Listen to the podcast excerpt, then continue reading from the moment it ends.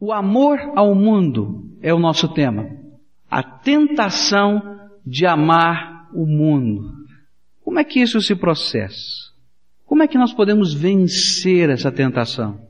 Vamos tentar olhar para as ordens do Senhor Jesus aqui e vamos tentar entender o que significam. Diz assim a palavra de Deus: Não ajunteis para vós tesouros na terra, onde a traça e a ferrugem os consomem e onde os ladrões minam e roubam, mas ajuntai para vós tesouros no céu, onde nem a traça nem a ferrugem os consomem, e onde os ladrões não minam nem roubam. Porque onde estiver o teu tesouro, aí estará também o teu coração. Jesus vai nos dar duas ordens nesse texto. A primeira é, não ajunteis para vós tesouros na terra. O que, que Jesus queria dizer com isso? Não acumuleis vós outros tesouros na terra.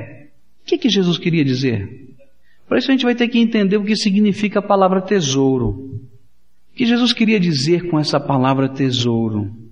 Para Jesus, o tesouro, o tesouro do coração, é aquela atitude em relação às nossas possessões o perigo que nós temos e que vivemos, a tentação que vivemos, de confinar as nossas ambições, os nossos interesses, as nossas esperanças unicamente nesta vida. Quando as nossas aspirações se voltam, na verdade, de fato, somente para as coisas que estão acontecendo aqui nesta terra.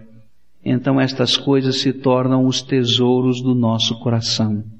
O que Jesus estava fazendo era uma advertência para que nós não acumulássemos tesouros sobre a terra. A ordem do Senhor tenta evitar que qualquer coisa, qualquer coisa, inclusive o dinheiro, mas podendo ser outras coisas, tomem o centro da nossa esperança, da nossa busca, do nosso dia a dia, da nossa maneira de encarar a vida, da nossa maneira de encarar o mundo. Então, de repente, nós vamos descobrindo que existe uma grande tentação para termos muitos tesouros nesta terra. E até para acumularmos o número destes tesouros. O que eu estou querendo dizer? Quando o nosso coração começa a buscar mais, começa a se interessar mais, começa a sonhar mais com as coisas que estão aqui ao nosso redor, do que realmente com as coisas que Deus tenha para a nossa vida como missão, então nós começamos a acumular tesouros na terra. Algumas pessoas vivem só para ganhar dinheiro. E podem dar muitas desculpas, mas na verdade, se fizerem um exame de consciência, eu peço ao Espírito Santo de Deus que nos ajude a fazer esse exame de consciência, vão descobrir que não tem outro alvo na vida prático a não ser ganhar dinheiro. Estão correndo de um lado para o outro, do lado para o outro, até querendo gerenciar melhor e correndo mais e mais ainda só para isso. E não tem tempo para mais nada, não tem tempo nem para falar com Deus. E ainda que seja um crente, porque esta mensagem não foi dada para os incrédulos, o sermão da montanha foi dado para os crentes. Ainda que seja um crente que conheça a verdade de Jesus, que saiba do céu, não está se preocupando em acumular tesouros no céu, simplesmente está preocupado em acumular tesouros na terra. Mas não é somente quem lida com dinheiro. Mas há muitas pessoas e há muitas senhoras que têm um único tesouro, que é o seu marido, ou então os seus filhos. E meus irmãos, não há lugar para mais nada na vida, nem para devoção, nem para oração. Ainda que orem de vez em quando, ainda que leiam a Bíblia de vez em quando, mas o tesouro, meus irmãos, a motivação, está lá, no marido, nos filhos e não tem lugar para mais nada. Há outros Homens que têm o seu tesouro na sua esposa e só e acabou. Quem sabe nos filhos. Mas também não há lugar para mais nada. E não há como investir lá no céu. Simplesmente estão investindo aqui e agora no tempo. E a gente poderia colocar tantas coisas aqui, meus irmãos, que são tesouros, que são tentações do mundo. Quando eu começo a colecionar tesouros diferentes de Deus no meu coração. Às vezes, meus irmãos, o meu tesouro é o meu talento. E quantas pessoas transformam o seu talento no seu tesouro e não em Deus o seu tesouro? E então, por causa do seu talento, fazem tudo para o seu talento, até mascaram o talento, como se fizessem para Deus, mas na verdade só estão fazendo o seu talento, a sua arte, aquilo que sabem fazer.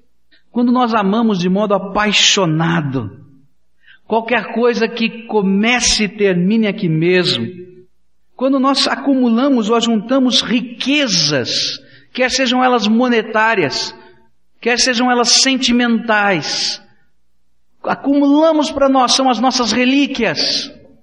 Então são os nossos tesouros. E meu irmão, quando o tesouro de um crente está aqui na terra, então naturalmente vai haver um declínio gradual e crescente na nossa autoridade e no nosso poder espiritual. Porque a tentação do mundo é realmente nos afastar daquilo que é eterno, é nos afastar do poder de Deus. E o que é pior, é que nós gastamos tanto tempo tentando ter um bom padrão de vida aqui. E Jesus vai dizer, você vai ser um favelado lá no céu. 1 Coríntios 3 vai dizer que algumas pessoas vão entrar no céu nu, nem roupa vão ter. Porque tudo não passou pelo crivo de Deus não sobrou nada. Ele só entrou no céu porque realmente tinha uma vida cristã, tinha o selo do Espírito Santo, Jesus Cristo era o fundamento. Mas não sobrou mais nada, porque durante toda a vida acumulou tesouros na terra e vai ficar pobre o resto da eternidade. E é isso que às vezes nós não entendemos, meus irmãos. A gente brinca com essas coisas e de repente nos esquecemos que vamos ter que passar uma eternidade na favela, porque não entendemos que os verdadeiros tesouros não estão aqui, porque tudo perece aqui na terra, tudo muda de valor, mas o verdadeiro tesouro está lá no céu. E de repente, algumas dessas pessoas que só acumulam tesouros na terra se tornam, sem perceber, instrumentos do diabo. Sabe por quê? Porque até pessoas boas tornam-se inimigos de outras pessoas boas quando alguém toca nos seus tesouros. Você conhece alguém assim? Você já viu quantas vezes, não é? Quantas amarguras acontecem dentro do coração porque a arte às vezes não é compreendida. Quando os nossos tesouros estão só aqui na terra, nós nos tornamos às vezes até instrumentos do diabo porque começamos a semear discórdia, confusão e briga, porque nós não enxergamos as coisas eternas. Nós podemos ver, meus irmãos, Claro isso na doutrina dos escribas e fariseus que eram hipócritas, porque os tesouros deles estavam aqui na terra. Jesus curou um homem no sábado, o poder de Deus se manifestou, o milagre foi verdadeiro, todo mundo viu e todo mundo se alegrou. E os escribas e fariseus disseram: Mas você não podia fazer isso na segunda-feira? Não podia fazer isso no domingo? Porque não estava ligando a graça de Deus, o poder, nada disso importavam os tesouros, e naquele momento a legalidade era o tesouro. Agora a pergunta da Bíblia é essa: onde está o teu tesouro? Porque aí vai estar o teu coração. Se o Senhor for o teu tesouro, o teu coração vai estar nele. Se a fé for o seu tesouro, o seu coração estará nela. Se o céu é o teu tesouro, os seus pensamentos vão estar lá. Se os objetivos da sua vida são os de Deus, são a missão que Deus lhe deu, vai haver prazer em servir. Mas quando os tesouros estão só aqui na terra, meus irmãos, servir a Deus parece cansaço. Malaquias capítulo 1 vai dizer de um culto que Deus rejeita. Deus não quer ver aquele culto, onde todas as pessoas estavam cansadas, E Deus pergunta àquele povo: No que vos cansei? Com que vos enfadei? Porque parecia tão pesado servir a Deus, porque o coração não estava nele, os tesouros estavam em outros lugares. Então estar na casa de Deus, adorar ao Senhor, orar, ler a Bíblia, ah, que peso! Porque não está ali o tesouro, o tesouro está em outro lugar. Mas a palavra de Deus vai nos dar uma segunda ordem. Mas ajuntai para vós outros tesouros onde? No céu. Agora, como é que a gente faz a poupança no céu? Como é que funciona isso? De que maneira? Deus, eu quero aprender. O que, que significa esse tesouro no céu? Primeiro eu quero dizer para os irmãos que não é salvação.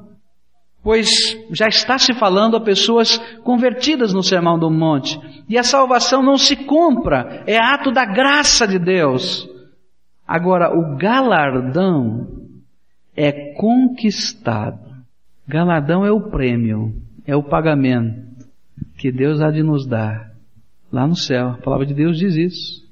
Entrar é graça. Agora, construir a minha casinha lá, ou a minha favela é algo que eu vou ter que fazer, tem que acumular os tesouros no céu. É isso que Jesus está ensinando. Lucas capítulo 16, versículos 8 e 9 vão nos ensinar alguma coisa sobre o tesouro no céu. Os filhos do mundo são mais hábeis na sua própria geração do que os filhos da luz. E eu vos recomendo das riquezas de origem iníqua fazei amigos, para que quando estas vos faltarem, esses amigos vos recebam nos tabernáculos eternos. O que, que Jesus está falando naquela parábola do mordomo infiel? Ele é muito esperto. Ele pega lá o dinheiro, perdoa as dívidas, ele vai ser despedido, para que depois que ele seja despedido, ele possa ser recebido pelas pessoas porque nós temos outros objetivos, nós temos a eternidade e nós não enxergamos para que estamos nessa terra. O que Jesus estava tentando dizer é o seguinte: se você possuir dinheiro, use-o enquanto está aqui, neste mundo, a fim de que quando você chegar na glória, as pessoas que foram abençoadas pelo seu dinheiro estejam ali também acolhendo você. Para que, que nós estamos aqui?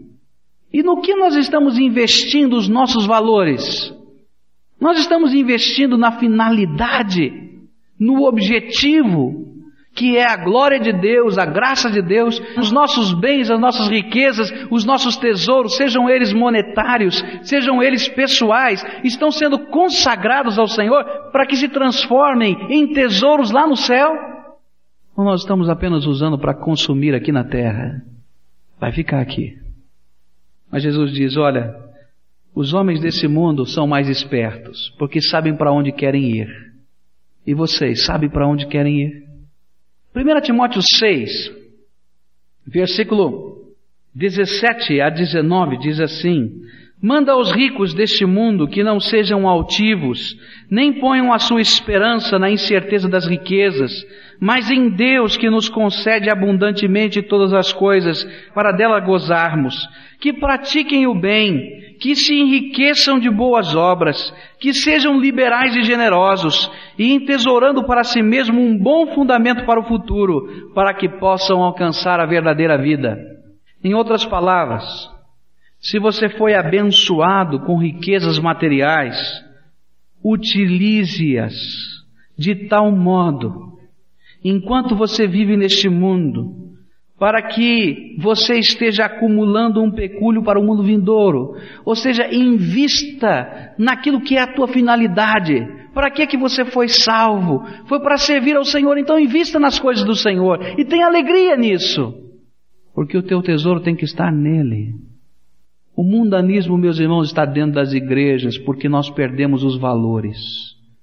Os crentes não são diferentes dos incrédulos. São tão gananciosos quanto eles, são tão mesquinhos quanto eles, são tão trapaceiros quanto eles, são tão falsos quanto eles, quando o tesouro deles está aqui na terra. Agora, quando o tesouro deles está no céu, aquilo que Deus lhes permite ter é para abençoar, é para investir no reino, é entendendo que Deus é Senhor de tudo. Sabe o que acontece, meus irmãos? A tentação do mundo é que nós estejamos servindo o mundo. Mateus 25, versículos 33 a 40 dizem assim: Vamos ensinar que lá no céu, não é? Nós vamos encontrar Jesus dizendo, olha, entra no gozo do teu Senhor, servo bom e fiel, porque quando estive nu, você me vestiu, quando estive com fome, você me deu comida, quando eu estive preso, você me visitou. E as pessoas vão dizer, mas quando é que nós vimos o Senhor assim? E ele vai dizer, olha, quando vocês fizeram a qualquer um desses pequeninos, vocês fizeram a mim. E quando nós começamos a investir aquilo que Deus nos dá, na obra dele, nas pessoas que Ele quer salvar, no reino dele, meus irmãos, nós estamos acumulando tesouros no céu, porque nós estamos transformando as riquezas que temos em servas de Deus e não nos tornamos servos das riquezas. Disse Jesus aos seus discípulos após aquele encontro com o jovem rico: Em verdade vos digo que um rico dificilmente entrará no reino dos céus. Por que que não vai entrar tão fácil? Porque há uma confiança diabólica nas riquezas materiais, uma autoconfiança que nos impossibilita como indivíduos em nos tornarmos humildes de espírito e realmente nos rendermos ao Senhor. E esse texto vai dizer que é impossível servir a dois senhores. Versículo 24: Ninguém pode servir a dois senhores. É isso que diz a palavra de Deus. E às vezes nós estamos tentando servir os dois senhores. Queremos servir o mundo com todos os seus apelos. E queremos servir a Deus do jeito que dá. E Deus não aceita isso. O rico dificilmente entra no reino dos céus. Jesus disse isso, não sou eu que estou dizendo. Porque por mais que ele negue, ele é servo da riqueza, da sua riqueza e dificilmente porá a sua riqueza a serviço de Deus. Porque a conversão, meus irmãos, deve envolver todas as áreas da nossa vida, inclusive o bolso. Alguma coisa está errada no coração, meus irmãos. Porque há pessoas que continuam tendo seus tesouros só aqui na terra e não os têm no céu. E nunca aprenderam a consagrar ao Senhor tudo que são e têm. E a gente fica pensando, por quê? Por que será que é tão difícil para essas pessoas entenderem estas coisas? E a resposta vem de Jesus, ela é tão simples. Para um, o seu tesouro é Deus. E para outro, o seu tesouro e Deus são os seus bens. João 6,27 diz assim: Trabalhai não pela comida que perece, mas pela que subsiste para a vida eterna. Será que a gente faz isso? Eu creio que, meus irmãos, o que nos falta é entender ou ter uma correta visão deste mundo, desta vida e da glória. Senão nós não vamos entender essas coisas. Meus queridos irmãos, o que a Bíblia ensina é que nesta vida nós somos peregrinos, passageiros, passamos por aqui. Só isso. E nós estamos caminhando neste mundo todos os dias debaixo dos olhos do Senhor. O Senhor está vendo todas as coisas, está percebendo todas as coisas. E quer queiramos ou não, estamos caminhando para a glória. Esse é o princípio fundamental. Aqui é uma passagem, nós vamos sair daqui. E graças a Deus por isso. E Hebreus 11 vai tentar nos explicar como é que nós podemos passar por esta vida cheios de fé, de esperança, chegando à glória de Deus com alegria, com prazer, como aqueles que chegaram do deserto para a terra prometida? Aqueles homens poderosos, aqueles heróis da fé, que estão lá listados em Hebreus 11, tinham um único objetivo. Eles andavam como quem vê aquele que é invisível. Versículo 27 vai dizer isso. Eles podem sentir a presença do Senhor. Eles se diziam estrangeiros e peregrinos sobre a terra, isso que diz o versículo 13, como quem esperava a cidade que tem fundamentos, da qual Deus é o arquiteto e edificador, é o versículo 10. Ele caminha para isso. E então eles puderam colocar Deus em primeiro lugar. Moisés teve que fazer uma decisão muito grande para servir a Deus. Ele teve que decidir abandonar o Egito Ele teve que decidir abandonar o palácio. Ele teve que decidir abandonar a cultura tão boa. Ele teve que abandonar as coisas que o cercavam. E durante 40 anos, depois que Deus o chamou, ele estava lá no deserto como pastor de ovelhas. Para ser treinado, capacitado para pastorear o rebanho de Deus. Por que é que essas pessoas eram capazes de fazer escolhas assim? Porque eles contemplavam o galardão, Hebreus 11, 26. O que levou a todos os heróis da fé a estarem preparados para fazer aquilo que fizeram, é que desejavam uma pátria superior, a pátria do céu. Versículo 16. Sabe o que a palavra de Deus está nos dizendo? Ele está dizendo assim, olha, você teria coragem, e presta atenção nisso, de fazer Deus o seu tesouro mas não só da boca para fora. Você estaria disposto a consagrar os seus tesouros pequenos e grandes, que tomam uma posição de pequenos deuses que comandam a sua vida e dizer, Senhor, eu os entrego.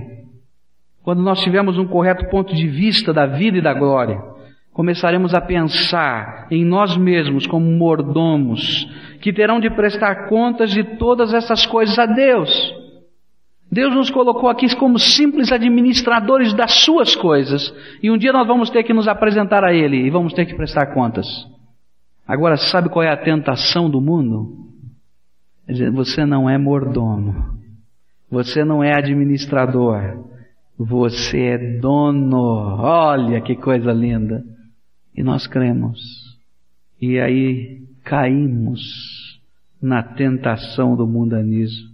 O crente que sabe que é administrador das coisas de Deus está sempre perguntando como o meu Senhor quer usar aquilo que está nas minhas mãos para a sua honra e para a sua glória.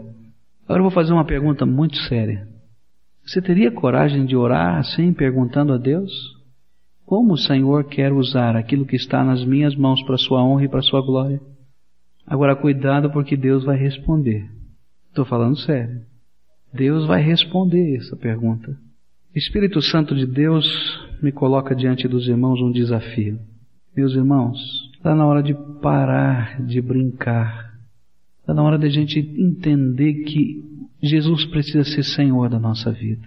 Coisa que mais me entristece, meus irmãos, é perceber que há tantas pessoas que ainda não compreenderam que o nosso tesouro tem que estar no céu e que Cristo tem que ser Senhor sobre todas as coisas.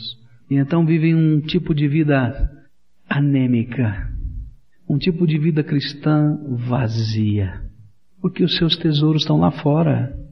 Coloca o tesouro agora, coloca Jesus como tesouro da sua vida, mas para valer, comprometa-se, coloca isso no teu coração. Vamos orar a Deus agora. Pai querido, tu nos desafias a estudar o senhorio de Jesus sobre nossas vidas. Já aprendemos, Senhor, alguns dias atrás que as pessoas valem mais do que as coisas.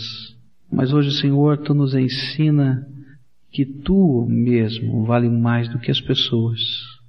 E nesta hora, eu quero te pedir que o teu Espírito Santo complete essa mensagem. Eu sei, Senhor, que ela é imperfeita porque sou homem. Eu, Senhor, gostaria tanto de poder passar esses valores direto à mente das pessoas, mas eu não posso fazer isso.